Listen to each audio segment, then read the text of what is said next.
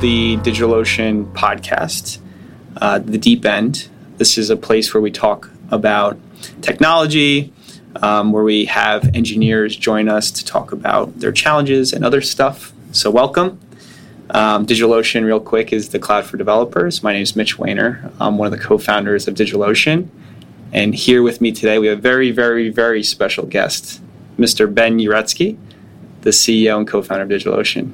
Hey, Mitch. Great, great to be here. Feels like I've known you forever. So, we're going to have a lot of fun today on, on the uh, Deep End podcast. This is going to be a inspiring, educational, and informative conversation, I hope. So we'll, ha- Definitely. we'll, ha- we'll definitely have some fun. Uh, so so real quick, Ben, why don't you just you know quickly um, introduce yourself? Um, obviously, you're the CEO of DigitalOcean, but maybe give us give the listeners a little background on your on your history. You know, quick kind of elevator pitch of who is Ben Uretsky. Sure. Yeah, I was born in Russia. Uh, immigrated here when I was five years old with uh, my family, my, my brother, my mom, and my dad, and uh, one of our grandmas as well. Uh, went to school in, in New York City, graduated from uh, Pace University. Actually, managed to start my first company while attending college, so that, that was great. And uh, built that business over a number of years, and had the pleasure of uh, starting DigitalOcean in uh, the summer of 2011 with uh, four other co-founders, you being one of them. and uh, and that was definitely a uh, a fun journey. We rented a a three bedroom ranch out in Boulder, Colorado. Um, yeah, that was for the uh, the TechStars program. for the TechStars program. Yeah, and um, you slept on the top bunk, uh, top bunk bed uh, in the house Yeah. uh, with our with our chief architect co-founder Jeff on the bottom. He used to snore quite a bit, and so I would rock the bed at night, and almost like a little lullaby song, and he would probably you know toss to the other side and uh, stop snoring. So that was a that was a pretty good technique I developed over over many a night out there. Um, what was your what was your most uh, what was what was the most exciting or the the most interesting uh, memory that you can share from TechStars? Um, What what which uh, memory stands out in your mind? Yeah, I'd say demo day. It's a little cliche, but you know all the practice and months of preparation that went into getting ready, and you know that was the first time being up in front of. Uh, well, not not the first time, but there was about a thousand people in the audience. Uh, I think it was a high pressure situation because it's you know it's investors, it's people from the community. It's not kind of. Uh, just a general crowd. You know, the other event that came to mind the year prior to that, or actually just a few months earlier, we did the uh, New York Tech Meetup. That was 800 people, but it felt much more kind of supportive because it's the uh, the tech community coming out to see a few companies demo and showcase their um, their work. Whereas the TechStars demo day, you feel like you're being judged by a thousand people. So that was definitely an intense experience. And you know, I remember doing the practice sessions with you in the uh, backyard, uh, getting ready for for demo day, and you did the uh, Karate Kid on me, wax on, wax Mr. off. little Mr. Miyagi again, again. You know. yeah. Anytime that I would mess up the uh, the, the the delivery, the speech, you know, you would just say again, and we would actually have to start from the top. So we probably put in a good, you know, How many? twenty how many plus rounds, hours. How many rounds of, of uh, Over, practice? I'd say over a Over hundred 100? easily. So there you go, folks. Practice your demo day pitches. You need to at least run through it at least hundred times to get to get it right, Make sure you have a good coach. and make sure you have a good coach to keep you honest. what music inspires you? Yeah, so I grew up in Brooklyn when hip hop was becoming mainstream. And so I love all of the old school um, artists like uh, Biggie and Nas, Jay Z. That's definitely always stuck with me through the years.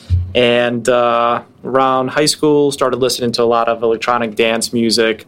Um, you know, but that kind of comes and goes. I'd say what definitely feels true to my roots is some good old hip hop from from Brooklyn, like uh, Jay Z from Marcy. Awesome. Um, so, so tell us about how you chose the DigitalOcean name. This is an interesting story. Not a lot of people know about this story. yeah. So I've been uh, you know, always playing around with names, trying to name different companies. I've always been fairly entrepreneurial. Uh, one of my early fantasy ideas that never came to life was a company called uh, Skynet. Um, I had another one, uh, Next Business Solutions. And so, you know, it's always uh, a pleasure being able to actually name and, and brand something. But DigitalOcean, I think, really combines two of my passions one being technology and giving the, uh, the digital aspect, but the other is I love the water and the beach and, and swimming. And so, the idea when we were already recognized that we would build in a, a, a cloud, a scalable cloud infrastructure, the idea was to capture the, the theme of an ocean as a very large body of, of water, right? Water covers 80% of the Earth's surface. So that kind of gave the, uh, the grandiose um, you know, sentiment to the name and then combining the analog kind of real life ocean with, with the digital part I think really brought the, that whole theme to, to life. So um, yeah, just kind of kind of combining and two you had, passions you had into the one. you had the domain name uh, Yeah. before we started actually started DigitalOcean. I bought the domain name in 2009 uh, from, you know, I, I worked my way to the seller and I ultimately wound up paying $3,000 to buy the domain, which is a pretty heavy investment in 2009. And so we didn't even start working on the company until a couple of years later. Um, I'm really happy with the name. I feel it's very, uh, very unique. It is no, and uh, three thousand dollars was a, a wise investment. Yeah. Considering we paid 20000 for do.co, I'd say we, we got off pretty cheap. Do.co is our URL shortener, by the way. Um, so, so as CEO of the company, uh, what what keeps Ben up at night? What's what's what's like your, you know, what what's the what's some of your challenges and like what really keeps you up to, at night as a CEO? Yeah. Well, the interesting thing is that, you know, the role has changed year by year and different challenges come up and top of mind. Uh, I would say the two that I feel are most uh, recurrent is related to the people, um, you know, w- whether it's employees or even the senior leadership team, and making sure that you have that right, that everyone's engaged, they're they're motivated, that you're making the right, you know, hiring decisions. That's all pretty complex stuff. When, you know, in the first company we only hired 20 people. Today, DigitalOcean is roughly 350 people, and so as a result, you know, the amount of decisions that you have to make multiplies and, and also the the effects, right? The the social network built within the company becomes that much more complicated. Um, and so that that's always an interesting aspect of, of the work. And the second that ties very close to that is making sure that you can paint the right vision for the business so that people feel like when they come to work, they know what needs to be done, they're in alignment with where the company is headed, and that they're motivated and inspired by what we're trying to build. So it all comes down to people. Yeah. Companies are collections of people first and foremost. They're not the service. They're not the product. It's it's really it's really people. And once you uh, comprehend that, I think it allows you to take your leadership to to the next level. So let's, t- let's talk more about people for a second. So when you're hiring um, great talent, you know what is what is the common thread that the highest performing employees share yeah. at the company?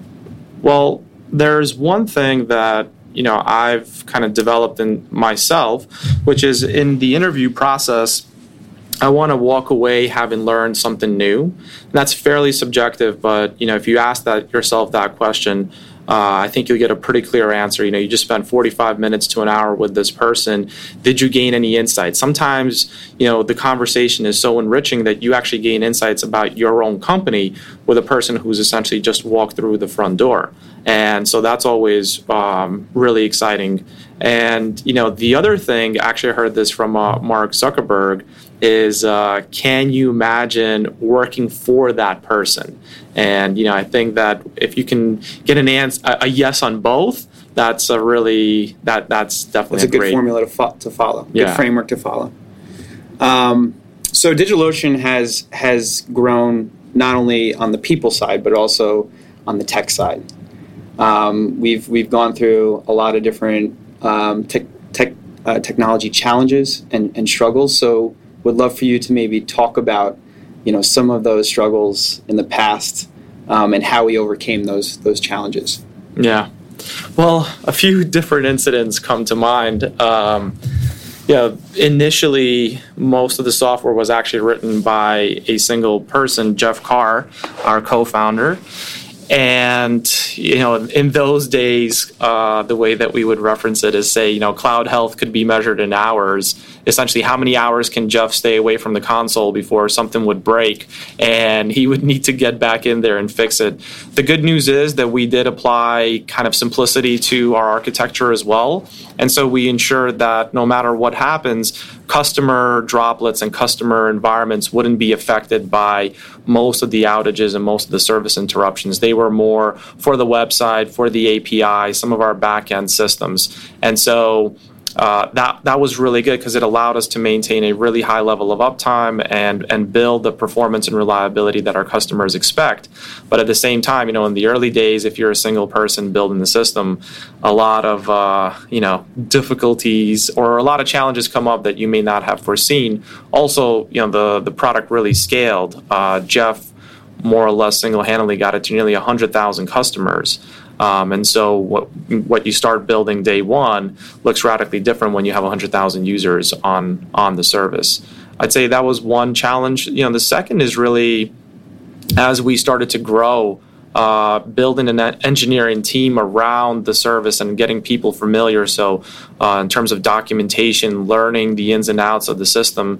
And what was really exciting is that first uh, team, you know, one of their main fa- um, kind of uh, driving uh, objectives was to refactor a lot of the code that, that Jeff wrote, uh, turning it from kind of a proof of concept into a much more stable and reliable environment uh, with, with documentation with a more modular understanding. And so, you know, that kind of speaks to the shift that we're still going through today, moving away from the monolithic app that was originally built into a more uh, distributed microservice enabled architecture. You know, we're making good progress, um, but with a more scalable uh, service environment comes more complexity, and so we we have to invest a lot more engineers into building new features and capabilities uh, rather than in the early days we were able to really rapidly prototype and get things out of the door. Sm- smaller code base, smaller customer set, you know, less production environment, and so there are trade offs in in each of those uh, scenarios. Yeah, I remember in the early days too. This is like super early Ben used to send some of the employees, including myself, at one point to, to go wake up Jeff because the cloud was down for an hour or two. Um, and that's some, you know, th- those are some of the problems you run into when you have one person owning the entire code base. so, yeah. But as a startup, those are the, you know, the, the challenges and, and, and real struggles that you go through. And uh, I feel like the, the first few chapters of DigitalOcean, I think that if you were to, to title those chapters, it would be called like technical debt. I would say call it, you know, scaling the user base. Yeah, scaling the user base, and then and then maybe technical debt. and then, yeah, you, you, incur some debt along the way, but yeah. we've paid off a lot of it, so that's that's the good news. You're always trying to balance, you know, the ability to move quickly. You know, you incur some debt along the way. I think the team has done a really fantastic job of being able to balance both new product development and paying down uh, tech debt at the same time. So going back to the um, going back to the people topic, um, how is how has the engineering team structure changed throughout the years to support that evolution of our backend uh, code base and and stack?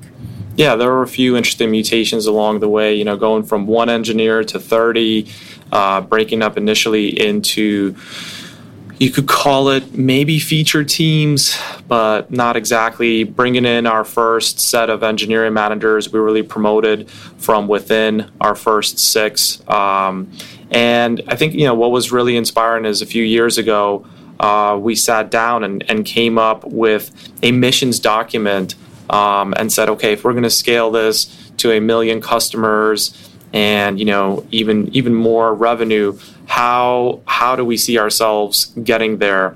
And everyone contributed towards what their team what their team's mission and objective was.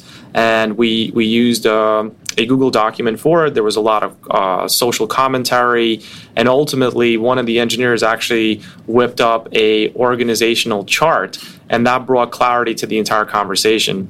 And so, as we finalized that uh, structure, I mean, it was more or less a few front end teams, quite a few back end teams and and so it was still a little you know front end back end uh, separated but nonetheless that structure held for a couple of years and prior to that i feel like we were reorging maybe every other quarter and so that that stability allowed us to grow the team from you know call it that 30 or 40 people to a little bit over 100 and uh, just a few months ago um, kind of engineering management along with product um, uh, had the opportunity to re envision a different way to organize the teams. And today we've moved to a much more vertical structure, building a team around each of the products. So we have a team for, for Droplet, we have a team for our storage services, we have a team for the network services, and that's full stack from, from the front end, uh, the API, all the way to the back end services. And so we're in a much more verticalized structure today.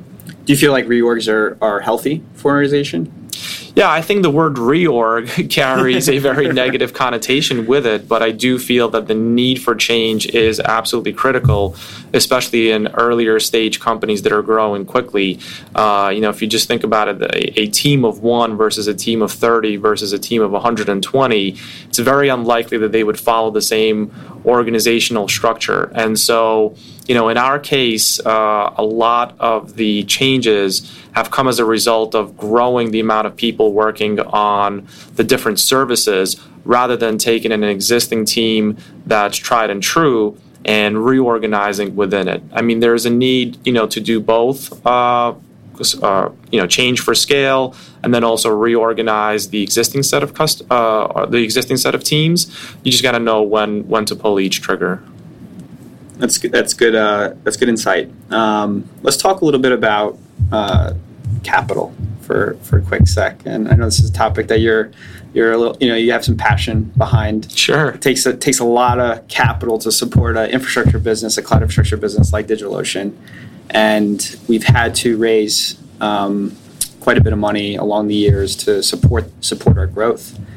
So let's uh, let's rewind the clocks. Let's go back in time and maybe kind of walk us through the beginning of your fundraising experience and maybe share some some tips and some insights to other you know technical founders out there that you know could use a little bit of guidance and and you know raising money for the first time for the second time for their business. Yeah. So the first round um, which never really came to be was right after techstars uh, the expectation after demo day is that you go and raise capital. And so we tried to put together a reasonably modest 500K seed round. And there wasn't a lead investor that really bubbled up. And so now you you probably remember this pretty vividly. You and I were uh, haggling with a, a, with a group of different uh, angels and, and investors trying to pull together. Ultimately, it felt like eleven or twelve different parties uh, to contribute towards that 500k goal. Uh, we got pretty far, but we were still short by maybe 100, 150k. We actually wound up doing a infographic on why you should invest 500k in DigitalOcean to convince. Uh, that's that's still in our inbox somewhere. We should pull that up. Yeah, and and so you know that whole process took. I'd say by the end, when we when we had all the capital commi- uh, committed, basically, that took three months, and it it basically shifted my responsibility from being able to focus on the product or the company to now actually just fundraising. And I'm very thankful that you know at some point a third a thought occurred in my mind that this would actually be a very difficult uh, kind of structure for us to continue within. And so we pulled the brakes and decided to actually inform the people that were interested that we were going to cancel this round and perhaps look to do something in the future. Um, part of that was our unfair advantage that we were able to use our first business to help uh, continue to incubate DigitalOcean and allow it to grow. Uh, we were using a modest amount of money just you know for, for payroll and some of the infrastructure services but it was a really good decision uh, because you know having 12 different people in the conversation makes it pretty challenging and uh, ultimately it took way too much time to raise that capital. And so a short how do you balance that time as a ceo right? Like it takes a lot of time to raise capital and it also so it takes time away from the operations of, of the business and running the business itself. So it you know at times it could feel a little distracting. So how do you how did how do you manage your time or how do you balance it? Yeah. I mean in my experience and this is definitely not the only way to do it. But when we did enter into fundraising mode, uh, that pretty much became my my top and only priority. Uh, the way to think of it is, if you don't have this capital, the business cannot survive. So therefore, there cannot be anything more important. And and so that actually speaks to why we canceled that that initial seed round because we were able to survive on the capital that we had available to us at that time. Now, a few months later, we fin uh, you know in January of 2013 uh, when we hit our initial traction and really started to scale out of control um, what forced us to go back into the venture capital community is that our working capital needs were so large that we were not able to sustain the business. And so we had a pretty binary choice. We would either have to create you know a wait list and curb the supply because demand was too high or we would go and raise additional funds so that we can continue to uh, deliver against the demand that that existed. And so, luckily, with that traction behind us, now the story began to resonate much more strongly with the uh, institutional investor community. And uh, we already had a relationship with IA Ventures and Brad Gillespie. Um, and so we were able to come together on a deal fairly quickly. I'd say also they were pretty smart about the business because we had been conversing for pro- probably a year, they were the ones to recommend that we actually go to Techstars in the first place to continue to iterate and, and grow the business. Um, and one of the interesting things is that not only did we raise equity uh, and and put in dollars towards working capital. But one of the mandates in that original deal was actually that we go out and raise three times the amount in debt, and we use debt to finance all of our infrastructure and capital expenditures. And so that was a really good round for DigitalOcean because it allowed us to bring on board the working capital we need to grow um, our our employees, grow grow our company, pay our bills, but also infused a ton of um, additional credit with which we'd be able to go out and buy the servers and data center space that we would need. So we, we also heard a lot of no's in those um, pitches, um, and you know it took a lot of a lot of time to to eventually secure. I, I would say our second second round of funding. Yeah. Um, because I, you know it took it took some um, it took some time for the investors to really understand our story and our vision where we were headed. So maybe maybe share you know like what are what are some of your tips? Like we heard a lot of no's. It wasn't wasn't necessarily um, it wasn't wasn't I wouldn't call it easy uh, yeah. by any means. So what what are some tips that you can share to kind of persevere, push through, and like well, the really good news around getting a lot of no's is the people that ultimately do say yes understand your business at such a fundamental level that it, at sometimes you know it can really complement your own vision for for the company. And so i feel like those uh, people really join the business as partners. They really understand the story and where the company is headed. And so that that was really exciting. Um, you know at a high level the the pitch, you know, when, when we would hear a no, kind of the the you know the summary is okay, so you're going to compete against Amazon, and, and actually several firms actually have a, a rule that they don't invest into companies that compete with Amazon. True so story, of, by the way. a lot of times you just get disqualified for that. Uh, two is you're building a product for developers. You know, we don't understand the developer market. And three is this is something they're going to love. You know, it's it's very hard for someone to really wrap their head around it. Now, what was really interesting is that we had the metrics and the traction to back this up, and yet still received a, a ton of rejections along the way. And then last but not least, also the financial profile of the business is not your just your typical software company. There is also a infrastructure footprint. The good news is the unit economics and the margins are are fantastic uh, in in the business, but nonetheless, it requires the investor to look at the company in a non-standard way. And so I think the people that can get a, to the other side really understand the business at a, at a fundamental level.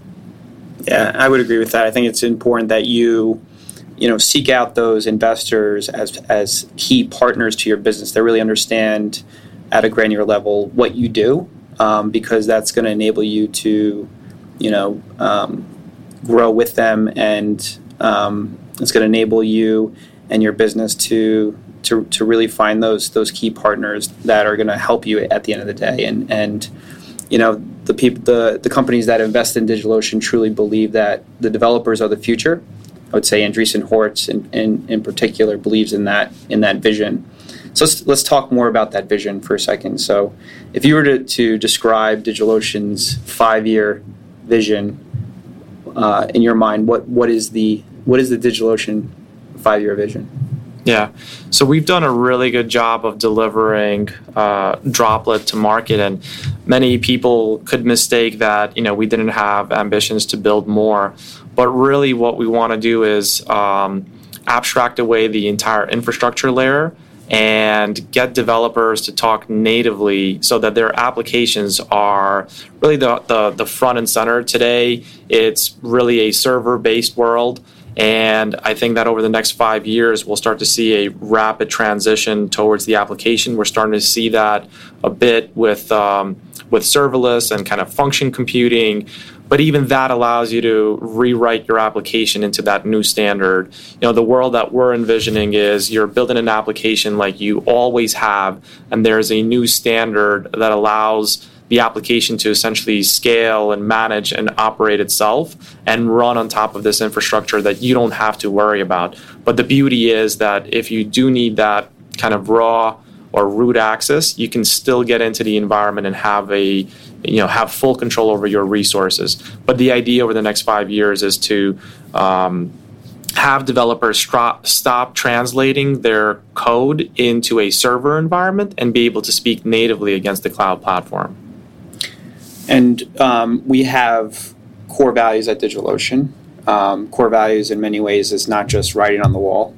Um, it's it's it's what the company lives and breathes by. And so, you know, what what what values kind of really speak to you, and what values, more importantly, kind of tie to our our product vision.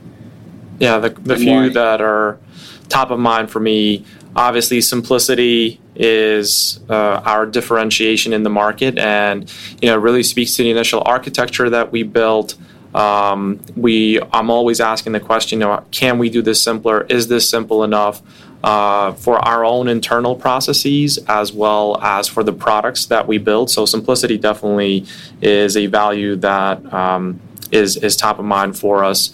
You know, the second is really the community. Um, what we're trying to build is engaging to people all around the world where they can learn, they can grow their uh, understanding, they can build and and you know share with everyone else and bring their vision to life. I think that's really empowering. I remember when I was growing up, being part of the IRC community and the open source community. Um, you know, a lot of learning in those early days, and so I think you know it's it's about the the people that you surround yourself with, and you know it's great to learn from those that that can share. What was mentor. your username on IRC? uh, it was Sync, like the like in, command, like uh, NSYNC, like the music like, band. Yeah, I had a lot of a lot of jokes in those days. Yeah, uh, but I'll stick with it.